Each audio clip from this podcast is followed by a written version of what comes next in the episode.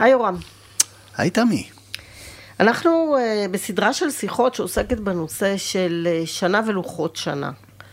והתעסקנו בסדרה, בשיחה אחרת uh, בנושא של uh, לוחות שנה במובן הפיזי שלהם, זאת אומרת, איך, איך רשמו את השנה. אבל uh, ללוח שנה יש גם משמעות uh, תודעתית, נכון? אנחנו מחזיקים בראש uh, שנה. אגב, קראתי פעם שאנשים, כשאומרים להם, איך אתה מדמיין את השנה מבחינה גרפית, אז יש אנשים שרואים את זה בצורה מעגלית, שהשנה אצלם כאילו בראש זה משהו מעגלי, ויש אנשים שרואים את זה בצורה אה, אה, אופקית, אופקית כקו שיש לו התחלה ויש לו סוף, ויש כאלה שרואים את, ה, את הקו האופקי הזה כקו שהוא יורד, כאילו מתחיל גבוה ויורד לקראת סוף השנה, ויש כאלה שרואים את זה שטוח, ויש כאלה שרואים את זה עולה, ככה שזה לא רק... אה, תודעתית, זה אפילו בדמיון הוויזואלי שלו, שלנו.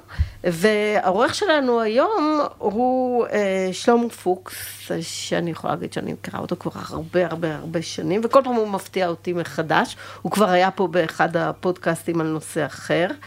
ובהקשר אחר לחלוטין, אה, שלמה העלה את הרעיון של לדבר על אה, לוח השנה. שהוא אה, גורם שיש לו איזושהי תכולה קולקטיבית, ואנחנו נבקש ממך להרחיב את זה. אני רק אומר ששלמה פוקס הוא רב רפורמי בסגל ההוראה שבהיברו יוניון קולג', הוא בעל תואר ראשון במחשבת ישראל וחינוך מהאוניברסיטה העברית, תואר שני במדעי היהדות. אה, ואני חושבת שמה שמעניין בכל השיחות אה, שהיו ויש לי ולנו עם שלמה, זה הנקודה המאוד אה, אינדיבידואלית שבה הוא, הוא חושב ומדבר על נושאים שנדמה שכולם שלומדים מדעי היהדות או מלמדים מדעי היהדות הם אותו דבר, אז שלמה הוא אחר. אז... מקווה, מקווה שזה לטובה ולא...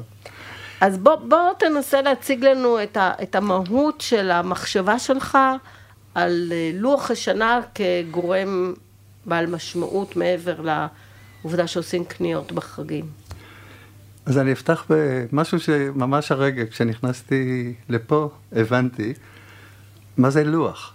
למה לוח?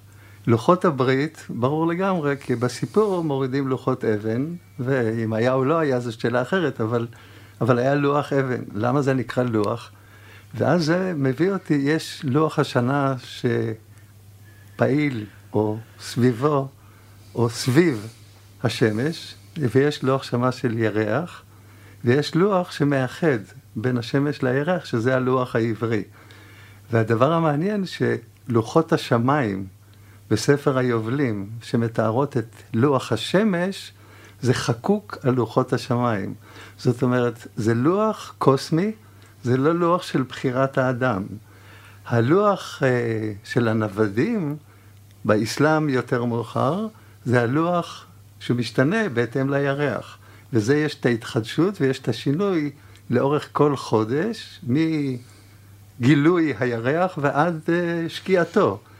והשילוב בין לוח השמש ללוח הירח בא לידי ביטוי בנוסח הקידוש, שבשבת אומרים מקדש השבת, כי זה לא תלוי בנו, זה מתקדש לבד, אבל בחגים אומרים מקדש ישראל והזמנים. זאת אומרת, הזמן הוא בבעלות האדם, והאדם הוא שותף כדי לקבע את מועד תחילת השנה. והדבר המעניין, זאת חוויה שהייתה לי באסלאם, בעבודה עם באקה אל-גרבייה וג'סר א-זרקא, וקבענו פגישה, ואני הבנתי שצריך ערב לפני להתקשר לוודא שזה באמת הישיבה תהיה, כמעט כמו ב... לתאם את הפגישות פה. והוא אומר לי, מחר אי אפשר. למה? מחר ראש השנה. אמרתי לו, איך ראש השנה? אתמול לא אמרת לי ראש השנה. לא ידעתם מראש שראש השנה. כי לא יודעים מראש. הקאדי החליט, והבן שלי שעוסק בלשכת התעסוקה, אז הוא מודע, מחשבים לא יכולים להסתנכרן, כי ברגע שמודיעים צריך להודיע, ואז כל הלשכות אמורות לתאם מתי באים ומה לא. הלוח המשלב הוא הלוח שאתה דואג שפסח יחול בחודש האביב. והסינכרון בין הלוחות הוא בעצם מביא אותנו להיות שותפים בהחלטה של מתי מתחיל החודש, וזה החודש הזה לכם ראש חודשים, וזה מתחיל בניסן, אבל היות והלוח לא תואם, לוח השמש לא תואם את לוח הירח, ויש הפרש של 11 ש... אה, יום בשנה, אז אחת לשלוש שנים, בין שנתיים לשלוש, צריך להוסיף את חודש העיבור, זה אדר ב'. כלומר, כדי לבנות את הלוח, אתה חייב את השילוב של הטבע עם המחזור הפרטי של האדם. ובמסורת, על הנושא של הזמן, הלבישו את הסיפור ההיסטורי.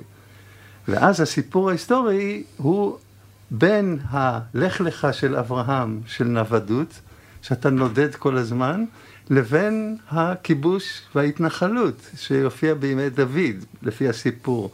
כלומר, יש פה את המתח בין הלוח הירחי, שמשתנה כל הזמן, לבין לשבת בקבע.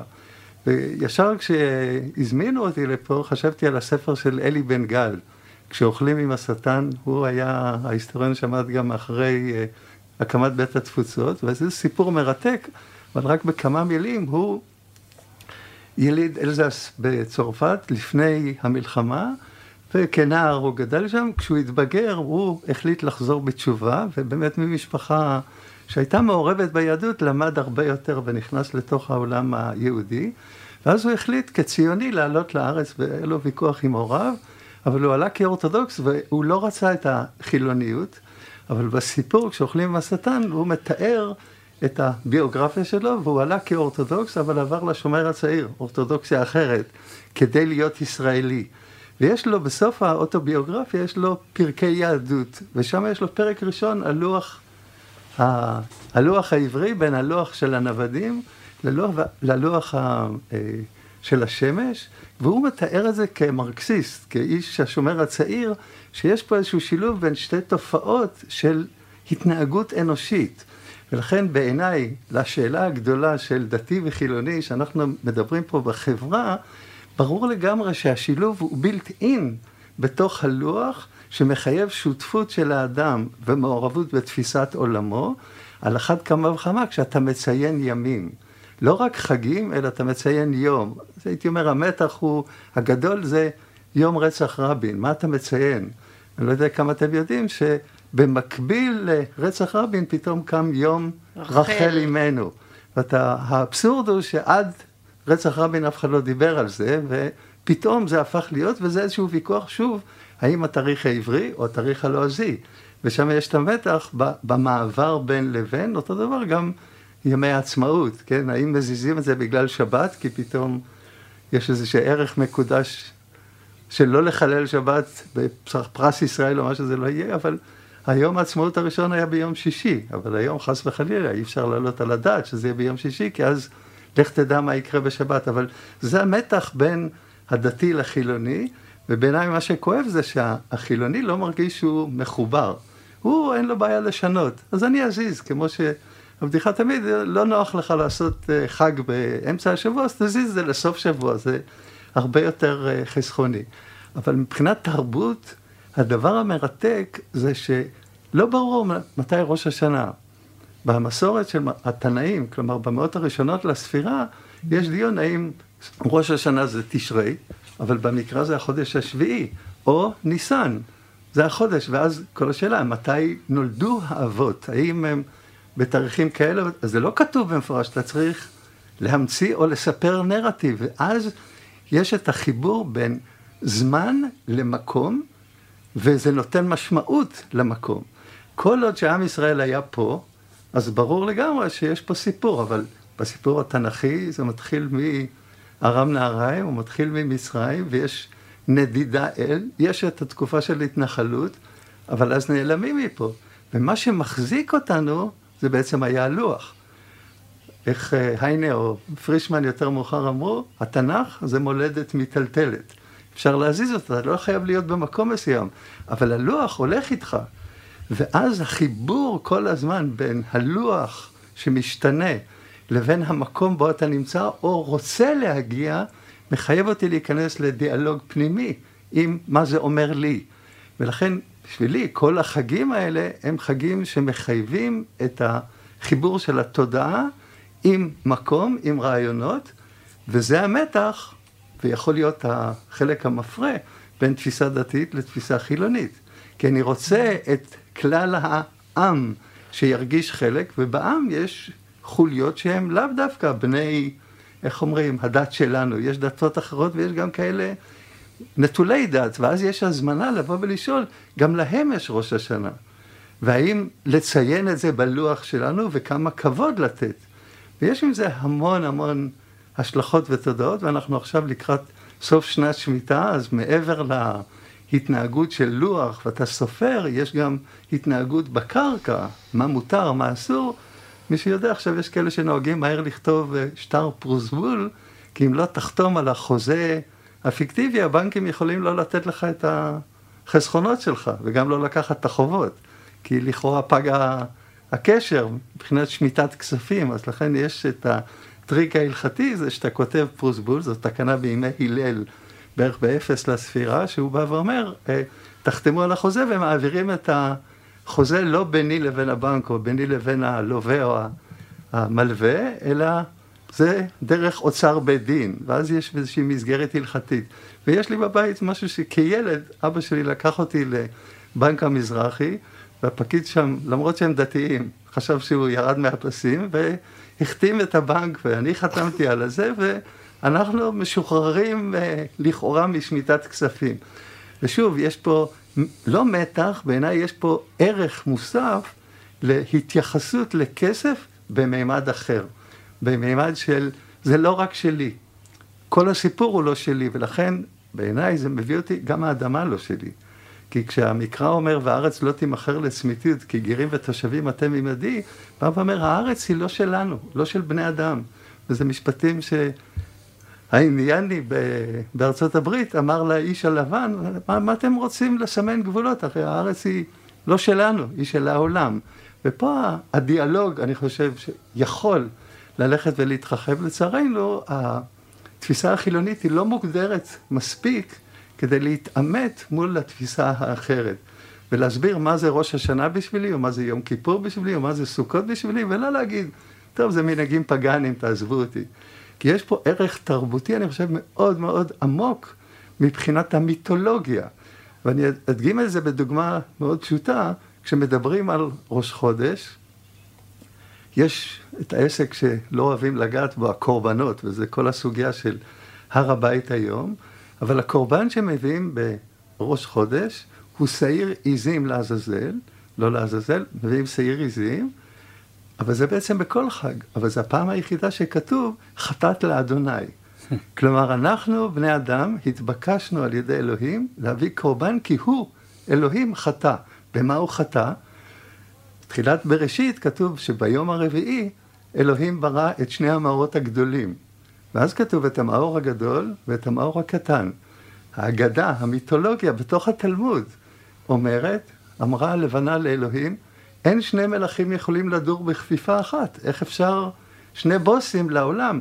אז הוא אמר לה, לכי ומעטי את עצמך. אז היא אמרה, רגע, אני שאלתי שאלה טובה, אבל למה למעט את עצמי? ואז אלוהים מתחיל לתת לה תירוצים. קטן זה לא פגיעה, יש גם שמואל הקטן, ואפשר גם על ידי הלוח של החודש וגם על ידי השנה, ובאיזשהו שלב הוא הבין שהתשובות לא מספקות, הוא אמר, הביאו קורבן חטאת לאדוני על שאני טעיתי. וזאת אמירה חזקה, כי על פי רוב מסתכלים על הדת ואומרים, לא, אלוהים לא טועה, אלוהים לא משתנה, אלוהים... עכשיו, כשאני דיברתי על הלוח, הלוח הקבוע, השנה היא באה משינוי או מלשנות. זאת אומרת, האם זה חוזר על עצמו כל שנה שנה, או אני רוצה את השינוי, ופה הייתי אומר, ההתקדמות היא בספירלה. זאת אומרת, לכל אחד, או ספירלה עולה או יורדת, כל אחד איך שירצה לראות את זה. עד גיל מסוים היא עולה ואז היא מתחילה לרדת. אוקיי. זה יורם חושב שזה לא נכון. אם את לא מאמינה שאין המשך אחר כך, ואנחנו... זה הרי רק פרוזדור, לכי תדעי מה מחכה לנו בגלגול הבא. לי יש שתי רפלקציות על מה שאתה אומר. קודם כל, בשיחה אחרת בקבוצה הזאת עם דוקטור אשבל רצון, שדיברה על לוחות בימי קדם, היא דיברה באמת על חשיבות שמלכים מצאו שהם אלה שקובעים מתי מתחיל החודש, ו, וכל עוד הממלכה הייתה, הצליחה להחזיק את זה, שליח מהמלך היה מודיע מתי התחיל החודש, בשלב כבר זה היה גדול מדי, ועד שהוא הגיע כבר, כבר עברנו לחודש הבא. אבל זה ההחלטה, איפה החודש הוא, היא החלטה משמעותית, ובאסלאם זה, זה ממשיך גם עכשיו. אני גם חשבתי על הלוח שנה שלנו באוניברסיטה הפתוחה. האוניברסיטה הפתוחה עובדת באמת עם כל האוכלוסיות, ויש לנו לוח שנה באאוטלוק, שכמעט כל יום יש בו משהו, כי זה החגים היהודיים והלאומיים הישראלים, והנוצרים, והמוסלמים, והדרוזים, וחגים אתיופים, בקיצור, כמעט כל יום יש, יש חג מסוים. ולי כן חשוב, אנחנו יכולים להחליט אם אנחנו מתקינים את זה או לא מתקינים את זה, ולי כן חשוב לראות את זה, לראות את, ה, את החגים. אני באמת לא יודע איך, איך יודעים על החגים המוסלמים, איך, איך, איך זה עובד, זאת אומרת, אם יש שינויים, אם מישהו מעדכן את זה. אבל אה, זו החלטה של זהות אה, משמעותית. אבל יש מדינות שלמעשה הן החליטו לקבע את החגים שלהן כדבר שמחבר את האנשים, נכון? כי אצלנו יום העצמאות לא מחבר את כולם, יש קבוצה של 20 אחוז ומשהו שבשבילה הם...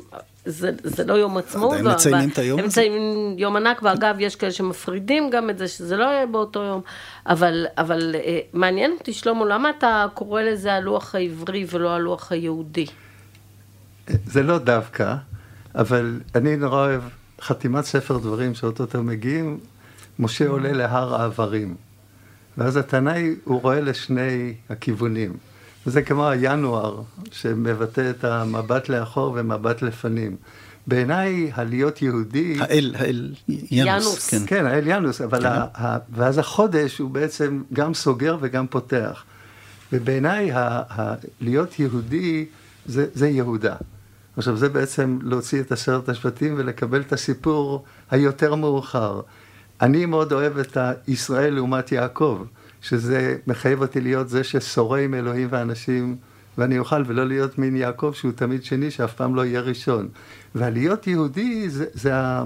להישאר במקום מאוד מאוד ממקד, והעברי זה עברים, זה לעלות גבוה, זה כמו בעיניי ה...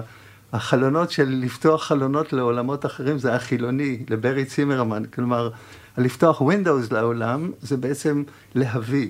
אחד הדברים המרתקים שאני אה, למדתי לאחרונה, אה, זה אנחנו מכירים את איריס קונפורטי, הבן משפחה זה הרב שם טוב גפן, שהוא אחרי זה משפחת גפן ממנו. הוא היה אחד הרבנים שהרב קוק ניסה לגייס כדי לבנות את הישיבה המודרנית שתשלב מדעים עם הלימוד המסורתי. וממש לאחרונה הרב ריינס, יש כתבה על הרב ריינס שרצה ועשה את זה בליטא. והוא יצר את הישיבה שבעצם לומדים מתמטיקה ופיזיקה, כי האתגר זה שבוגר הישיבה החרדית יהיה מסוגל לעבוד בתחומי הדעת השונים, והוא חייב לדעת את כל העולם ומלואו. אז בשבילי הלהיות עברי זה בעצם האידיאל של לשלב את העולמות, של לדעת אסטרונומיה, ועל אחד האמוראים, שמואל, ולפני זה רבן גמליאל, היו לו לוחות של הירח, ולפי זה הוא ידע לבדוק את העדים, האם הם דוברי אמת או שקר, אבל גם כשהם שיקרו, לפעמים הוא קיבל את זה, כי זה היה טוב לו להזיז את התאריך, כי היו אינטרסים פוליטיים כבר אז, כדי שלא יהיה שבועות ביום ראשון. מה שקורה בנצרות, הרי תמיד, כן? כי הפסח, הפסחא הוא תמיד. הפעם סנדיי, כן. אז אתה שומר על היום ראשון, אבל בימי הצדוקים, הם רצו להגיד שהפסוק ממחרת השבת זה שבת בראשית, ולכן תמיד לספור ספירת העומר מיום ראשון ואילך, ולחול החג הבא ביום ראשון. אז השיח בעיניי העברי יכול לפתוח את זה לכל האוכלוסיות, כולל מה שאתה תיארת, ש... יש את הלוח המאוד מורכב, כי אנחנו מאחדים את כל הדתות. הקוריוז שעלה לי לראש, בתור נער בבית כנסת חרדי, בית כנסת סוכותשוב, זה חסידות, היה אחד שידע להגיד מי נפטר היום. זה היה חוסך שלוש דקות בתפילה, כי לא אומרים תחנון, כשיש איזה יום הילולה. אז חיפשו בתאריכים איך לקצר, והוא אמר, היום נפטר הזה והזה, היום נפטר הזה והזה. ככה אתה יוצא ידי חובה. אז פה זה לדעת איך לחוג, או אם יש בכיתה מישהו שהוא מהתרבות הזאת יום לפני, להגיד לו אתה משוחרר, או יפה שבאת ואתה מצטרף, תיתן לנו אינפורמציה. אני חושב שזה מה שקרה לנו כשיהדות אתיופיה הגיעה לארץ, ופתאום יש להם חג החמישים נוסף, שהוא מיום כיפור הם סופרים 49 יום, בכ"ט בחשוון זה חג הסיגד, שהם עולים וחולמים על ירושלים שם באתיופיה, והיום הם עולים לארמון הנשיא, וזה טקס רב רושם מרתק. אבל זה משחזר את לוח ספר היובלים, שאחרי חג השבועות, אחרי חמישים יום יש חג ביקורי ענבים, חמישים יום אחרי זה יש חג ביקורי היצהר, השמן. מה זה, מה זה ספר היובלים? ספר היובלים זה היובלים. ספר שנמצא, כתוב במאה השנייה לפני הספירה בקומראן. אנחנו הכרנו אותו רק על ידי הנצרות, שזה נשאר בספרים החיצוניים, אבל זה ספר שהוא סיפור מקביל לספר בראשית וחצי ספר שמות, עד מעמד הר סיני, והוא סופר את הלוח לפי יובל. יובל זה שנת חמישים, וזה חמישים, חמישים, חמישים, והוא מתקדם ככה מבריאת העולם עד מעמד הר סיני, ואידך זיל גמור. עכשיו, מה זה החמישים? החמישים זה משפט פיתגורס. שלוש בריבוע ועוד ארבע בריבוע נותן חמש בריבוע. זה ה-25, שזה חצי. השלם זה החמישים. זאת אומרת, התפיסה הקוסמית של לוחות השמיים, זה, זה יש, פה, יש פה מתמטיקה, זה לא בכאילו. ואז החמישים, הארבעים ותשעה, יש לזה מסורות אחרות של שבע ספירות, שבע פעמים, יש כל מיני דרכים לראות, וזה אותו דבר השמיטה והיובל. והספר היובלים מחזיק את זה. יהדות אתיופיה שומרת המון על מסורות ספר היובלים, ולזה יש הוכחות כתובות, וגם אחד הרבנים שכתב ספר על מסיני לאתיופיה, הרב שרון שלום. שלום. הוא, הוא מתאר את זה, וכל הפוטנוס מאחורה זה מספר היובלים, שזה מרתק. כלומר, ספרות שנעלמה מה... לכאורה במאה השנייה לפני הספירה, אבל יהדות אתיופיה שפרשה לפני, משמרת את זה. ולהם יש את העוד חג חמישים. עכשיו, בספר יובלים יש את החגים, וגם במגילת המקדש, ובמגולות אחרות מקומראן, ששמרו עוד חג לענבים, ליין, ועוד חג לשמן.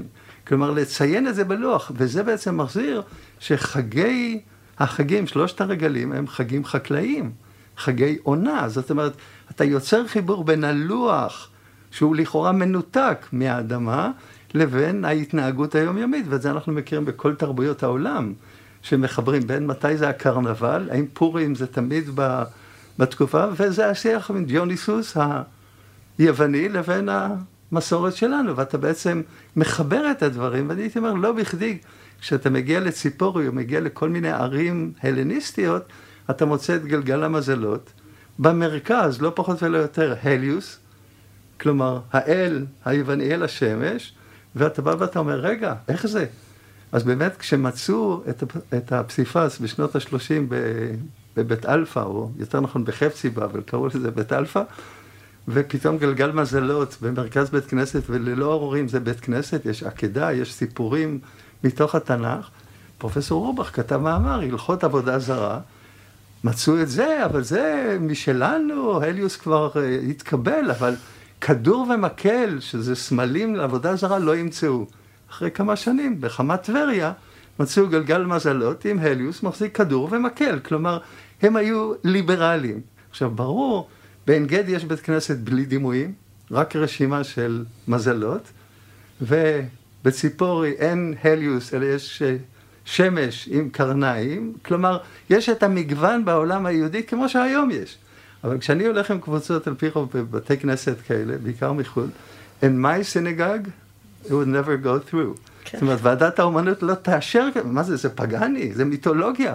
אבל מסתבר שהיהדות במאה החמישית, במאה השישית, פה בארץ, הייתה הרבה יותר פתוחה לתרבויות אחרות, והכניסו פנימה, ולכן כל השיחה שתמיד המיתולוגיה זה לא שלנו, לא, זה, זה חלק מההוויה.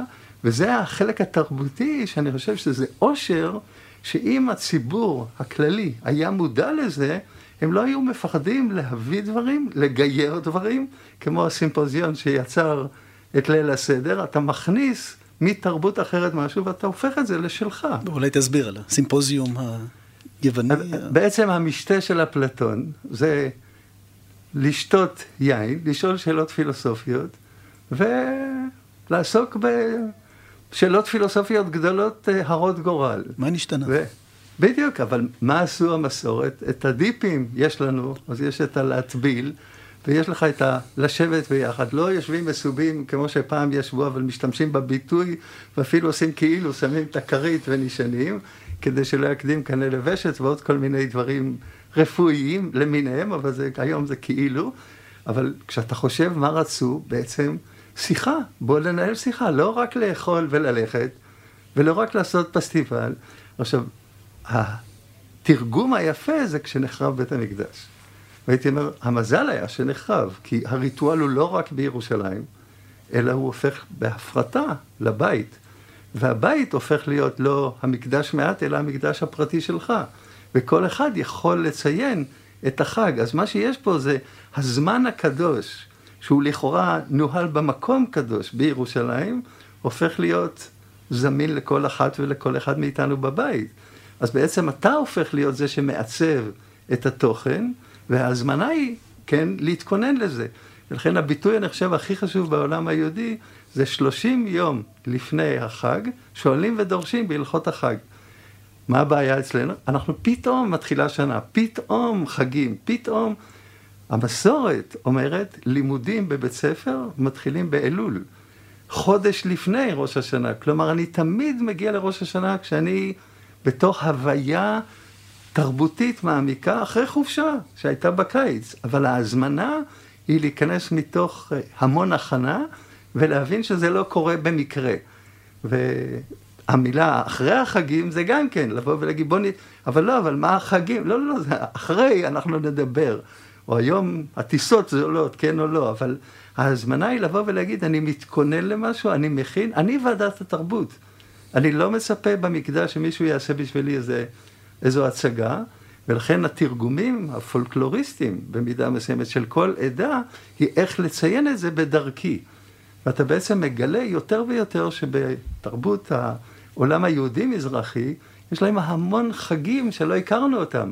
אז היום יש, הלו"ז העברי, תעשו בגוגל, על כל יום את התאריכים היהודיים של כל העדות, מכניסים, וקובי עוז מדבר שם, ועוד כל מיני, להגיד מה זה הבשישה, וראש חודש ניסן מציינים באיזושהי חגיגה עם אוכל כמובן, ויש חג הבנות ויש חג הבנים, כלומר, יצרו מסגרת שתערב את הציבור כולו בתוך הוויה שהיא, פה הייתי אומר, לא דתית, אלא היא תרבותית, אבל תרבותית שבאה לידי ביטוי בקריאת פרשות שבוע, בקריאה מסוימת. אז יש פה המון מחשבה עם המון רבדים של איך להסתכל על לוח השנה.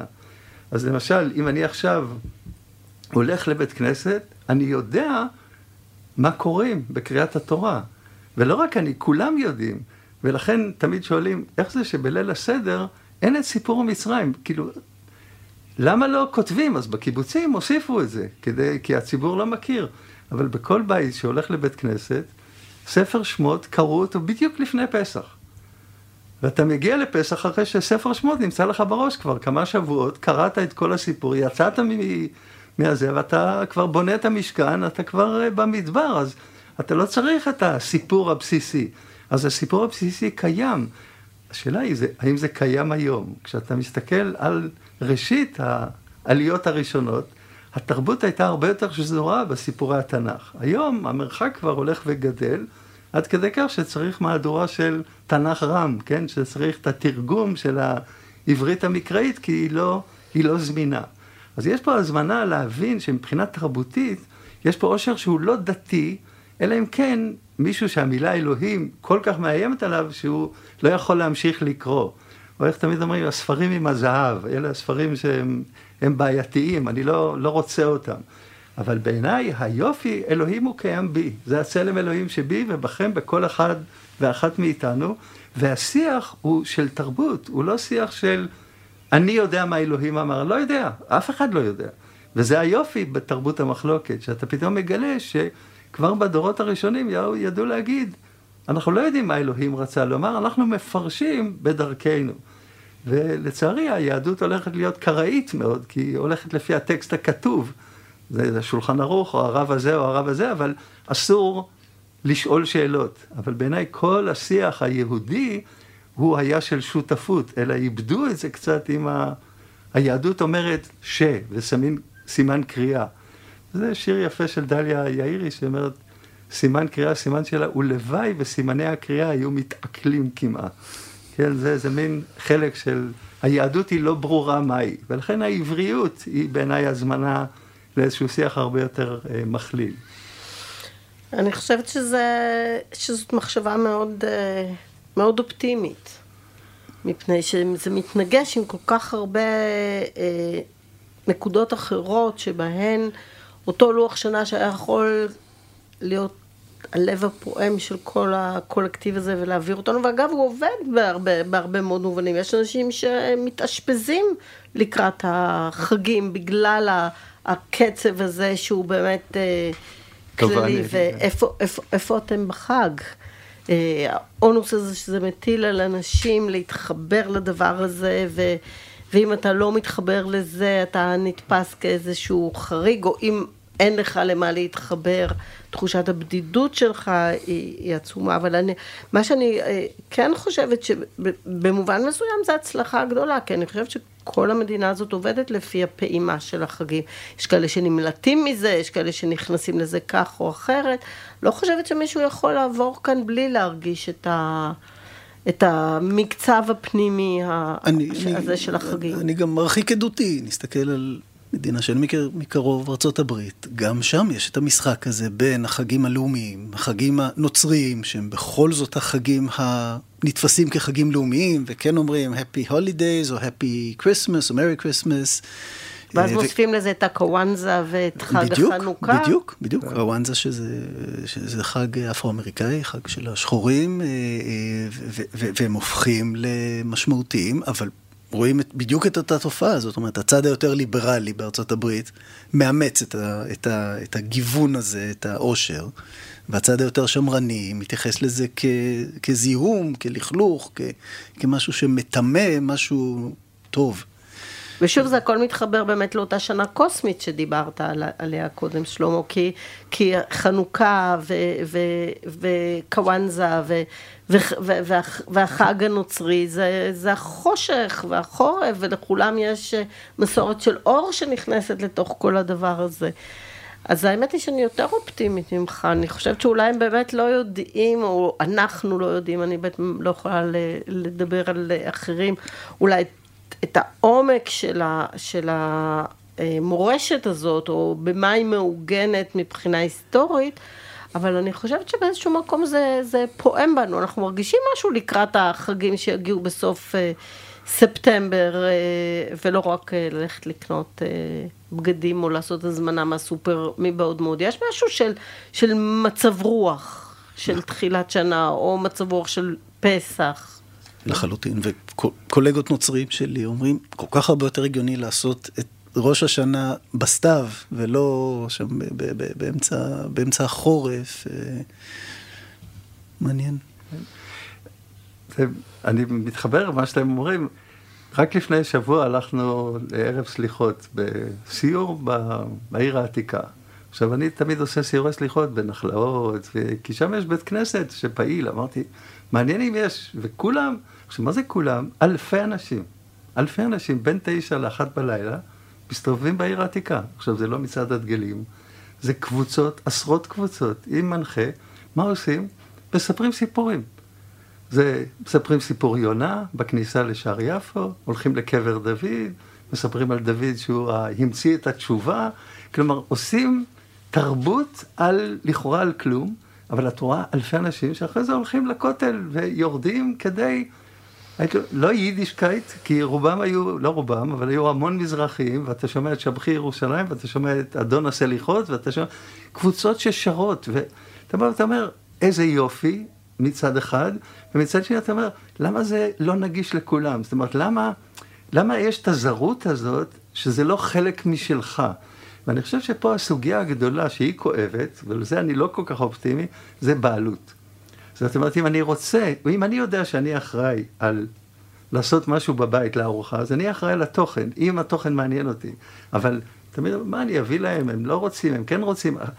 זה האתגר. כי לכאורה במסורת, ברור לגמרי על מה מדברים. יש טקס לפני, יש טקס אחרי, הטקסים האלה מאוד סמליים, וזה לא רק הטקס, על פי רוב צריך לבוא דיבור. ואז אומרים, שלושה שאכלו ביחד ולא דיברו דברי תורה, כאילו אכלו מזבחי מתים. לא יודע, אמירות קיצוניות, אבל מה שבאים אומרים, בוא נדבר, כמו שאנחנו מדברים עכשיו. ארוחה כזאת, אתה יוצא מהערב, אתה אומר, וואו, מישהו הביא תרבות כזאת, מישהו הביא מתרבות אחרת, אתה אומר, איזה יופי, זה עשיר. ואני חושב שהלוח הוא מאוד מתוחכם, והמסורת מאוד מתוחכמת. למשל, אני לוקח את קריאת התורה, או מעמד הר סיני התורה, כאילו מכוונים, התורה זה דבר שהמורה מלמד. זה מתחיל בטקס הר סיני, 40 יום אחרי משה יורד לכאורה עם איזה יופי, כתב אלוהים, טראח, הוא שובר את זה, כי הם עובדים את העגל. ואז השאלה המעניינת, למה לשבור? למה לא להניח בצד ולפתור? אז אחד הרבנים המאוד מעניינים אומר, אם הוא היה שם את האבן, יהושע היה שומר על זה והיה פותר את הבעיה עם העגל, אז היו עכשיו רוקדים מסביב לשיש, מה ההבדל בין שיש לזהב? ואז הוא היה חייב לנתץ את החומר כי אין קדושה בחומר, הקדושה היא ברעיון. אז הוא מנתץ, והדבר היותר מעניין זה כשהוא עולה, אומרים לו להכין את חומר הגלם. וזאת השותפות. ולכן אומרים שהתורה שניתנה, לוחות שניים, מתי הם ניתנו? ביום כיפור. ולכן חג יום כיפור לפי המשנה זה כמו ט"ו באב, לא יהיו ימים טובים לישראל כיום הכיפורים וט"ו באב, שבהם בנות ישראל רוקדות, על מה לרקוד? כי קיבלנו את הלוחות, קיבלנו, נתנו, האם קיבלתי? זה כבר תלוי בי. אבל אז מוסיפים משפט בעיניי מדהים, זה הכל היה בכפייה. שם את ההר עליהם, ואמר להם, אם אתם מקבלים, מוטב, אם לא, שם תיקברו. רגע, אז אם אנחנו אנוסים, מה אתה רוצה מאיתנו? לא, לא, לא. בפורים, מאות שנים אחר כך, קיבלו וקיימו היהודים עליהם ועל זרם, שם הם קיבלו מרצון.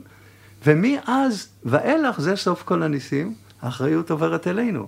כלומר, המסורת באה ואומרת, התרבות שבאה מלמעלה הייתה לתקופה מסוימת, כמו הייתי אומר, חניכה של ילד עד בגרות, ועכשיו, יאללה, אתם מבוגרים, תעבדו לבד.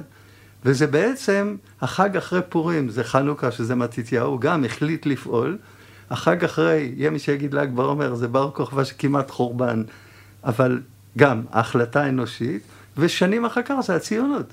כלומר, ההזמנה היא, התרבות היום עברה אלינו. אנחנו הם אלה שאחראים עליה ואנחנו מפתחים אותה. ולהבדיל, או לא להבדיל, כשמדברים על חורבן, זה לא רק תשעה באב, אלא זה מתחיל מעשרה בטבת לפי המסורת, שלוש שנים מצור, ואז שבעה עשר בתמוז, ואז תשעה באב, ואז גדליה, יום אחרי ראש השנה, שיהיה. ואז אתה בעצם, מה עשו?